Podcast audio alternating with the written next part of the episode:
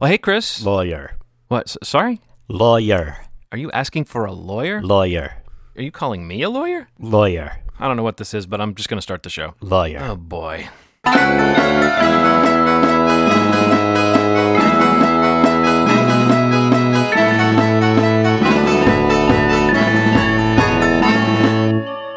Hey, John. Hey, Chris.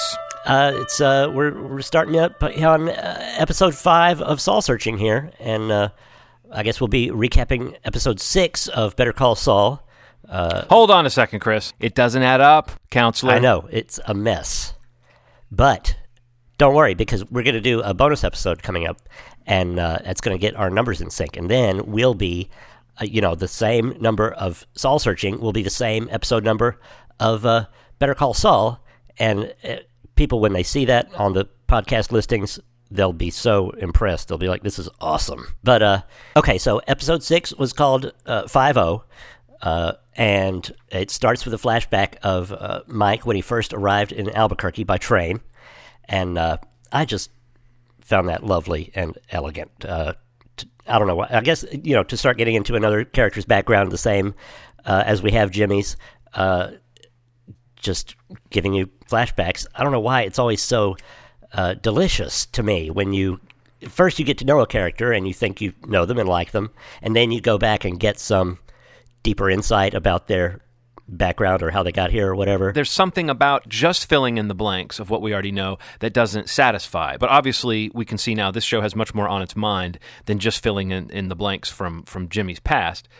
But as far as them jumping to Mike, the way you described, I did think that sequence was really elegant, and I do think they've created kind of a shorthand for this world where when we we see that we're focusing on Mike, we start to take we start to take in all the visual cues. We, you know, like that opening scene uh, um, with the train, where we're kind of seeing the point of view of the train, and then it pulls into the station, and then we can see that we're in Albuquerque, and we can see Mike step out, and we've always known Mike in Albuquerque. So yeah, it's a significant moment. It feels like, oh wow, this is when Mike came to Albuquerque, and we start placing it in our mind. Well, it has to be before the events of the beginning of the Jimmy timeline, or the 2002 Jimmy timeline in Better Call Saul. You know, it has to be in that space before that because at the first episode of this show, Mike was already working in the parking lot. So you im- immediately you start trying to put together like, where is this? What's going on? And you realize how little you know about Mike. Right. Uh, Mike goes into the train station women's room uh, to buy a uh, feminine hygiene product because hidden under his shirt is a bullet wound, uh, and he's using this for a, a, a new bandage. Uh, that's how tough he is. You know, he just goes around like that. It's like, and I'm, for some reason, I'm really full of uh, comic strip comparisons today, but it reminds me of when Popeye uh, got shot in the uh, early days of Thimble Theater. He got shot like 20 times, and he just kind of says, you know, bullets don't bother me, you know, because he's just that tough. He goes back there and he just he, he says janitor anybody here in that in that way that and you're watching it going wait why is he going into the women's room you know what I mean like that's that's so much the way that this show unfolds and the way Breaking Bad unfolded is that you would be watching it kind of going well not much is happening in this scene but you still don't know for sure why he's doing that and then you see him buy something and you're still not sure what he's doing until you see him doing it do you know what I'm saying like Yeah. it it it, it keeps you guessing about what the next beat is going to be, even when, if you were to step back from that scene, not much happened. All he did was go in and, and stick a, a sanitary napkin on his on his bullet wound. I would like to add, since we were talking about how that scene was shot, that opening scene, how elegantly put together it was. This episode was directed by Adam Bernstein, who directed the first couple of regular episodes of Breaking Bad after the pilot. So he was a crucial director in kind of setting up the visual style or developing the visual style of this extremely visual show. So seeing him come back for an episode, I remember telling you before we watched this one, it was sort of an indication that it was going to be a significant episode to me that Adam uh, Bernstein was coming back to do it. Right. And um, you know, I've admired him for years before he worked on Breaking Bad. He's done all kinds of stuff. I think he directed the It's Pat movie, but I knew him as a video director back in the day. And he directed videos for uh, They Might Be Giants primarily, but also Ween, uh, the B-52s, a ton of really fun, interesting, uh, you know, videos that if you looked at them now, you would remember them as kind of being Yeah. just vis- visually. Uh, uh, vivacious, and I think that he brought that vividness to uh, Breaking Bad. Not to say that they weren't going to do that without him, but I think of Adam Bernstein as kind of one of the pillars of the visual style. That makes me want to finally get around to seeing the It's Pat movie. uh, it's probably a lot better than I expected. I shouldn't have skipped it. You know how with a lot of those weird uh, comedies like that, if they make you laugh five times when you catch them on cable or Netflix or something, they feel like they earned their keep somehow. Yeah. I don't know if it's Pat is anybody's favorite movie, but um, but I'm sure I'm sure there's a few yucks in there. Yeah, you'll have to let me know. yeah.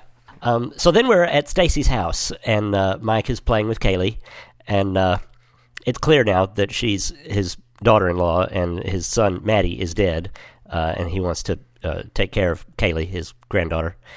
And uh, actually, it's not that clear, uh, you know, that that uh, Stacy is his daughter-in-law, but but it is. I mean, we you know we've we've we've got enough stuff to gather it, but I think that on a on a well-written show like this, there's always going to be a little confusion. You know, there's going to be spouses turning to each other and saying, "Wait, is that his his daughter or his daughter-in-law? What's going on?" Because it's a symptom of good writing. They're they're never going to have a line in there like, "You're my father-in-law," you know, or uh, you know, as your father-in-law, I'm here to take care of my granddaughter. You know, uh, right? Or just, we've been friends for thirty years. Right. They they're just going to avoid lines like that so that it won't sound hinky. I'm sure Better Call Saul has viewers who didn't watch Breaking Bad, but like this episode in particular is one that's extremely powerful. If you watch Breaking Bad, I don't know how. I mean, it's as well acted as it was, and as well written and as well directed. I don't know that this episode would be as powerful to someone that didn't have the background of watching Breaking Bad. So what I'm talking about is just the picture of Mike that we formed.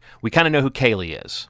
We kind of saw him drive up to a woman last week. We were already supposing that woman was associated with Kaylee. You know what I mean? It just seemed right. Yeah. And then uh, from uh, from there, he takes a cab. Uh, oh wait! He... Before we leave that scene, I have a thought here. Kaylee, we, we expressed before maybe Kaylee wouldn't be born yet. Right. This would be six years before the events of Breaking Bad. Right. But we see Kaylee in this episode, and she doesn't. I mean, in my opinion, she didn't look much younger than the Kaylee that we saw on Breaking Bad. Yeah, like what is she five so, and five six years earlier? She's also five, or is she meant to? Maybe she's. You say it's six years apart, and we know that. Is that right?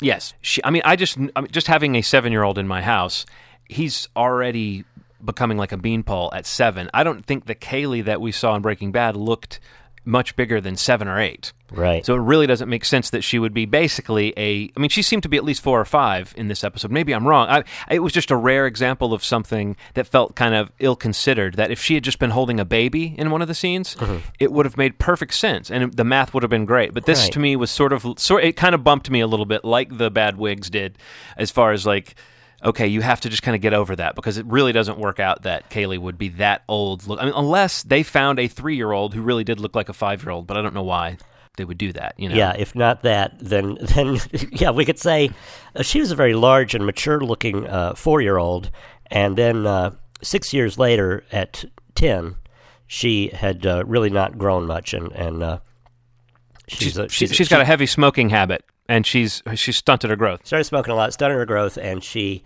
uh, is a, a, very small ten year old.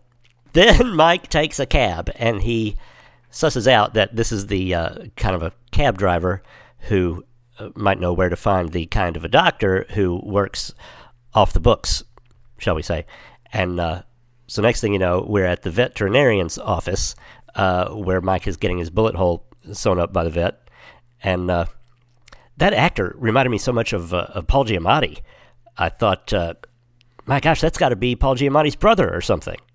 Uh, but no, I, I, looked him up. He's a comic named Joe DeRosa, and uh, uh, seems like a nice guy. But uh, apparently, everyone else agrees that he has a lot of Paul Giamatti going on. I don't know if they grew up on the same block or or what, but they, they talk a lot alike, and I don't know, it kind of has the same cheeks or something people that grow up on the same block don't don't always tend to look alike. I don't know if you noticed that. Well, I was attributing the talking alike to that. You know, it's like it's okay. like it's like they have a, a subtle accent. Like you don't think about Paul Giamatti's accent, but when you hear someone else who has the same accent, you realize both these guys have the same accent. Maybe they grew up on the same block. I don't know. Well, no, I see what you're saying. I, I thought um, Judah Friedlander uh, and I was like, I'm now saying this guy is like if you took it's an if they made it of Judah Friedlander and Paul Giamatti. Well, I feel bad now that we're not letting Joe DeRosa be his own man. Should. No, but Joe DeRosa, I recognized him as. A, I mean, Joe DeRosa, if you're listening, I recognized you, and I thought you were great, and I loved that in this world again in in Vince Gilligan and Peter Gould's Albuquerque, Chris. Yeah. I love that even a vet, even a veterinarian is like he knows a guy who knows a guy. Yeah, right. Maybe for our shorthand, if you're tired of saying, um, in the world created by Vince Gilligan and uh, Peter Gould, uh, the Albuquerque of Breaking Bad and Better Call Saul, instead of that, we could just call it Albuquerque. Okay. With the understanding that if anyone's listening that lives in Albuquerque, we're not making any broad statements about the actual city of Albuquerque or or Albu- or Albuquerqueans. Right, this particular fictional Albuquerque. So now, now we're back in the present day, and uh, the Philly cops are uh, trying to question Mike, uh, and he won't say anything but the word lawyer over and over. Uh, and finally, he slaps down Jimmy's card on the table. a badass moment. I thought Yep. it was great to see how Jimmy was going to get roped into the Mike storyline that we were seeing. It made perfect sense, you know. Right. What I love about that was when we find out why Mike really called Jimmy. Like if Mike really thought he needed legal help, he might not have called Jimmy. which becomes clear immediately because he, uh, Jimmy comes to meet with Mike. Mike has this crazy plan for Jimmy to uh, spill coffee on the detective uh, so that Mike can pickpocket his notebook and find out, uh, you know, what they know about the case, I guess. And uh, but Jimmy says no, he's going to do everything above board. Uh, and then in the interview, uh, uh, we get some exposition. We learn about Mike's son, Matty, who was uh, killed as a rookie, and how uh, his partner and, and the sergeant were killed a couple of months later, and that Mike uh, left town the next day after they were killed. Uh, but Mike doesn't really give them anything new to go on much. And but then when they're all walking out, Jimmy executes the coffee spilling plan, and it works. And and Mike gets the notebook. One thing that was great about that was when the cops uh, uh, are out in the hall and they greet Jimmy. He's got his great entrance where he says, "Ehrmantraut, who's got him and where?" He just seems. I mean, again, it's like we're watching a badass lawyer show at that Yeah. point. We're watching a, show about the cool lawyer. Right. He's still in the suit, which I loved, and I didn't notice last time when he was visiting the old people whether this was the case or not. But I noticed it for sure this time. Is that he's got the swoop in his hair? I didn't notice last time that he has the Andy Griffith swoop Oh, uh, combed into his bangs. It's not Jimmy's usual kind of like, you know, stringy bangs kind of pushed down or pushed to the side. It's like swooped. Right. it's it's a shape. It's not Right. quite Ronald Reagan, but it's it's a shape of Right. bangs, you know, um, which is great. And then I love that the the the cop from Philly sees him and says, um, "You look like Matlock," which is such a funny Yeah. thing to point out. And then he says, "No, I look like a young Paul Newman dressed as Matlock." Right. I mean, this is like such a concentrated dose of Jimmy. He's only in a couple scenes in this episode, which is a cool experiment. But he comes in and he is this great. He, it, it was like a fun. It reminded me of on Breaking Bad when you would get to a Saul scene and you would enjoy the the five or ten minutes you would get with Saul, Right. You know, and then you would know that he's not going to be. Of course, he's not going to be part of Mike's personal life that he's dealing with later in the episode. Right. But in this moment, you see how the two characters kind of interface. But when he's doing that thing where he's just promising, "I'm going to do this on the level," so this little Juan Valdez bump and dump, it's not going to happen. yeah. he's decided to play along with Mike a little Right. bit in this scene. Um, For whatever But reason, the- we don't really get why he. but when he goes to do it, well, that's what I was going to ask you. Do, if you don't know why, I have a thought that he seemed to kind of turn when he found out about Mike's tragedy. When he heard about Mike's Yeah. son dying, Yeah. he seemed to kind of turn because he said like, "Oh, I'm sorry to hear that," and you see him kind of regarding Mike a little differently. Yeah, and he maybe seems to that's start it. thinking like, he said, "I need to help this man." "I know Jimmy's we you got Jimmy's got that heart, you know." So that night, um, Mike's reading the cop's notebook and uh, seems to include dates and times about, uh, uh, you know, when Stacy moved out of town and when Mike moved out of town and uh, this kind of thing. Uh, and then he goes to talk to Stacy, and uh, they have a heated conversation because it turns out that she called the cops. Uh, she had found like six thousand bucks that Matty had hidden away, so she thinks he must have been a dirty cop. So she called the cops to try to help in some way, you know, figure out who killed him. And Mike's very defensive. He's like, "Matty wasn't dirty." I, I thought it was really interesting in that scene. Again, I don't want to get too far ahead of us, but let's let's make note of what we know now about you know when we get to the end of the episode, you have this new bit of information about what happened with Matty. But in this scene, we find out that the money that Matty took was was a paltry five or six k. when you think about the kind of money that like Walter White made, or you think about the money that the Kettlemans are making off with, and you think about the fact that Matty Ehrmantraut had five or six K.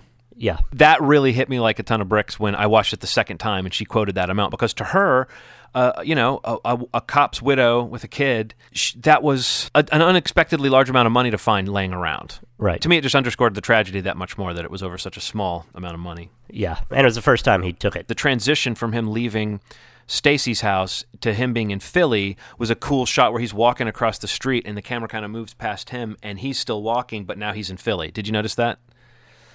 Like it was a, it was just like in the a veterinarian's office earlier. The camera moves past the veterinarian and then past another person in the short in the foreground. It's as though the veterinarian was in the interrogation room with the cops. And, right. Uh, I remember Mike. that Like, transition, but I didn't remember this second one you're talking about. I think this scene is, we start to see the development of that idea that's been hinted at a couple times in the episode already of Mike having had a drinking problem or hitting rock bottom or Yeah. or whatever. Everybody seems to know that about him. And in this scene, we're seeing.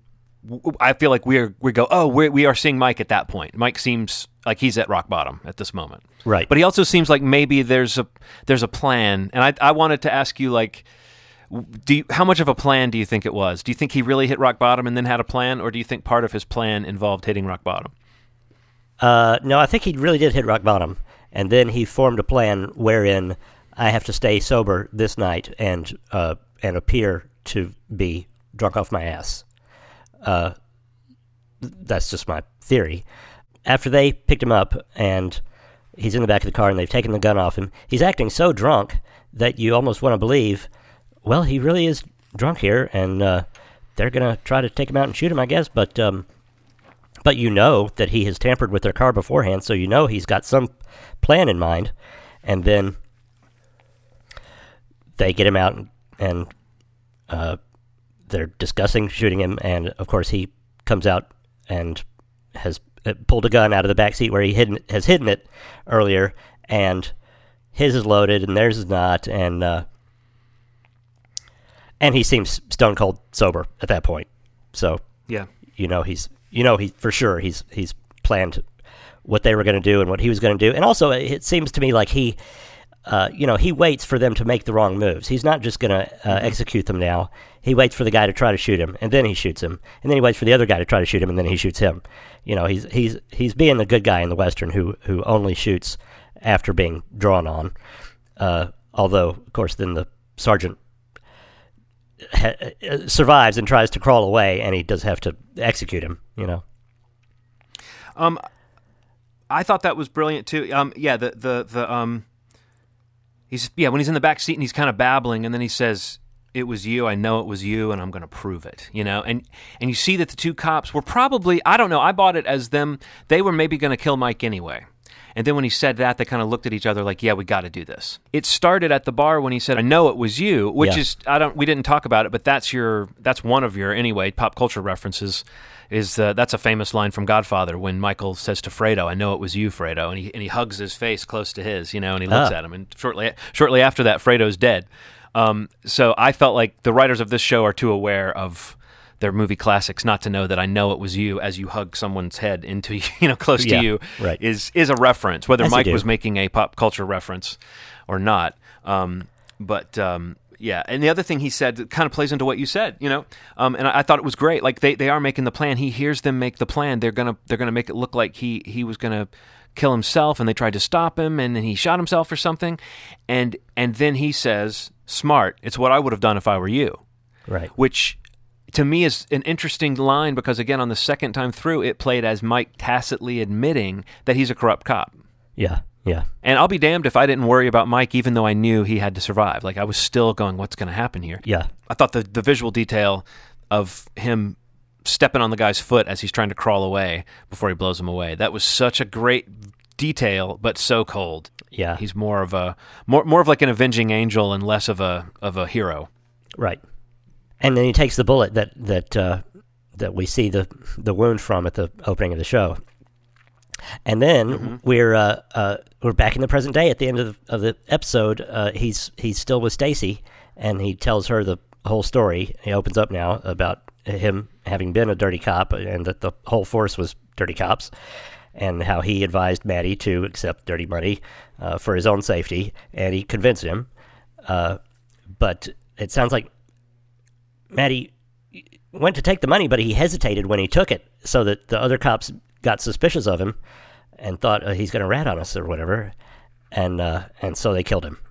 Ah, that was brutal. I mean, you just hate that for Mike. You know what I mean? Like now you think of his, his every every long look off into the distance that he gave on Breaking Bad, and you understand the pain behind it. You know, Yeah, you understand why he was that guy. yeah, and it was it was a great performance there. He was totally distraught and upset, and and uh, and that monologue from him is probably the the most we've heard him talk yet, and he's tearful throughout. And what does he say? Something about it's like it's like killing Caesar. Everyone's guilty. Talking about the corruption on the force. Right. You know, he was kind of giving his son good experienced advice about how to get along in this world. Right. It just weighs on Mike, and that's what you know at the end of that. And I loved his line at the end of the episode. And were you surprised that it actually ended as early as it did? Because lately the episodes have been going like a couple minutes longer than your average hour long show. Um, but this episode, at like 56 into the hour, instead of having like five minutes left, it ended. So it actually surprised me when it went to black after his line. But that line, he said, uh, "You know what?" She she asked him what happened to the guys that killed Matty, and he says, "You know what happened." The question is, can you live with it? And that's the end of the show. You know. Yeah. So the question of what Stacy's going to do with this information that Mike just gave her Right. could very much be alive and in play at the beginning of the next episode. I mean, right, we might we can might we, we, we can just think, well, she's probably okay to keep quiet now, but we don't know her that well, and she might very well uh, not be okay to do that. Right. So that's still that's still a question. That plot line's still alive, which is interesting. And it, it I liked it because I thought Stacey was an actress who did a lot with those scenes. I've recognized her from other things. Her name's Kerry Condon. She was on Rome. Um, uh, she was a lot younger there. She's you know grown a bit since then. So she, but I thought she inhabited that role. There was something around her eyes that seemed like the kind of tired person who who has had to deal with this unexpected tragedy, but had to kind of move on. And like the state of their yard and things like that just kind of hinted at at her being a little depressed or checked out of what's going on. So she feels like another addition to this this world of characters. I hope I hope we get to see a little bit more with her. But if we didn't, it would make sense why they would cast a good actress for this one episode because her scenes with Mike were really powerful and let's face it, very dramatic. There was very little of the sort of fun Right. that we've come to expect. And I don't know, did, what did you think in terms of that? Like the way the episode fit in with um, with the overall arc of, of what we've seen thus far with Better Call Saul. Well, yeah, in the tone, you're right. Not having Jimmy in a in a lot of scenes it takes out uh, just the humorous energy that he brings to scenes and the jokes that he brings to the scenes. So it definitely makes for a more somber uh, episode, but uh, not so much that it bugs me in any way. It's it's it's fun. Like I say, it's fun to watch Mike in in just a different way. It, I, but I don't think it was a complete narrative cul-de-sac because obviously the there's still the present storyline of what's going to happen with the cops from Philly, what's going to happen to Mike, you know, Right. because they clearly still suspect him. Just because Right. he stole their notebook isn't going to absolve him of anything, you know. Right. So I feel like we've covered the episode pretty well. We've we've uh, talked about a lot, and I'm almost uh, ready to call it a hot talk for the day. I wanted to say I kind of thought of a, uh little uh, a label like uh, the way we were referring to Jimmy as a, a, a silly maverick. It uh, something made me think. Uh, I might call Mike a believable badass because I feel like you know the movies and TV are full of people who can go in and shoot up everybody in the room and leave. Uh, but Mike, is, you know, makes me think there could be people in the world who are like that. You know, I always think well, that's not real. Anybody who goes in and starts shooting people up gets shot up. But seeing Mike, he's just a, a, a more realistic guy uh, because he's half old and frail and half strong and terse and badass. And so I just, I just, I can believe it. Well, you know, he's a um, he's world weary. Yeah. he's he's hangdog. He's all those things, you know. But he's he's focused, and you've never really seen him outside of si- seeing him with his granddaughter, his ageless, immortal granddaughter, from a place before time, um, or sitting him seeing there, seeing him sitting there in his home watching old movies. We really haven't seen like the fun side of Mike. We don't really see him as a guy who has a lot of joy in his life. So yeah, he's like you're right. He's like an old movie hero from the 40s or something with his hard nosedness, but he's in the real world of today. And I do think there's something about him that feels, yeah, yeah, there's something kind of. Something kind of believable and realistic. Yeah, he's not like a super agile, super fit, insanely uh, uh, like muscular guy. He's just a he's just a guy who knows lots of tricks. Yeah, he doesn't accomplish these things with uh, John Woo backflips, but just with uh, uh, experience. You know, Chris, it actually makes me think. I know we talked about opening the episode this week with a new pledge, the pledge of Ehrmantraut, and I sort of thought maybe not. But now that we're at the end and we've talked about Mike, I kind of think maybe maybe it would be appropriate if we actually did because these are important words that'll make you. Just like the pledge of Odenkirk allows us to tap into the spirit of Odenkirk and sets us up for the show, I think that maybe as we end this kind of somber take on uh, on on this Albuquerque that we've come to know and love, maybe we should speak the words of the the pledge of Ehrmantraut together. Okay, okay. Well, I, I've got it here. Uh, you sent it to me, and I'm looking at it. So, you ready? Yes. Okay. I don't, have, to pledge, anything. Do, what, you're, gonna, do. That's, That's really all there is to it. Wow. Such power. Yeah, yeah. Before we end this episode, I wanted to let you know we did not get any emails or Twitters this week.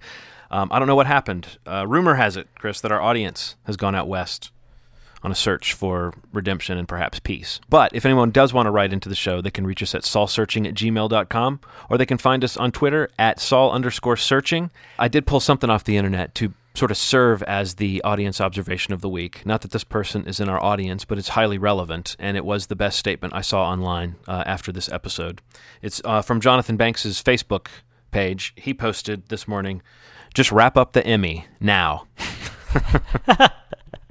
Confidence. Well, I like the confidence, but I also say I think we're in that age where we've seen it happen with like Quentin Tarantino taking a few actors that were kind of in the wasteland and bring them back, and we've seen that happen.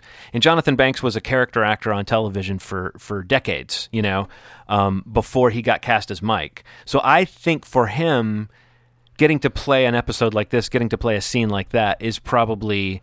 Uh, something a lot of guys in their 60s don't get to do. You know, guys who played heavies on like Right. Dramas and stuff for years. They, they they don't typically get to come back and do this kind of thing. But we are in that age where if you get that right role, you can really work your way into the into the collective consciousness. And I think that Jonathan Banks. I mean, I knew who he was before Breaking Bad, and when I saw him on Breaking Bad and recognized him, it was a huge like, oh, that guy, he's really good. But I, I mean, I, you know, I was blown away by that scene uh, with Stacy. I don't Yeah, know yeah. if it's just as a dad, but just thinking about that the weight of responsibility of, of what that character feels guilty for. It's so dark and, and it was so brilliantly depicted that um, yeah, I mean I, I to know that they supposedly have an even more heartbreaking episode coming in episode nine of this season, I'm now beginning to go, Oh shit. What's gonna happen? Yeah. And who's it gonna happen to? Three episodes away. I'll I'll steal myself. If if, if that counts as a spoiler, I apologize. No, it's good to be ready sometimes. Well, Chris, That was a hot talk. that was a hot talk.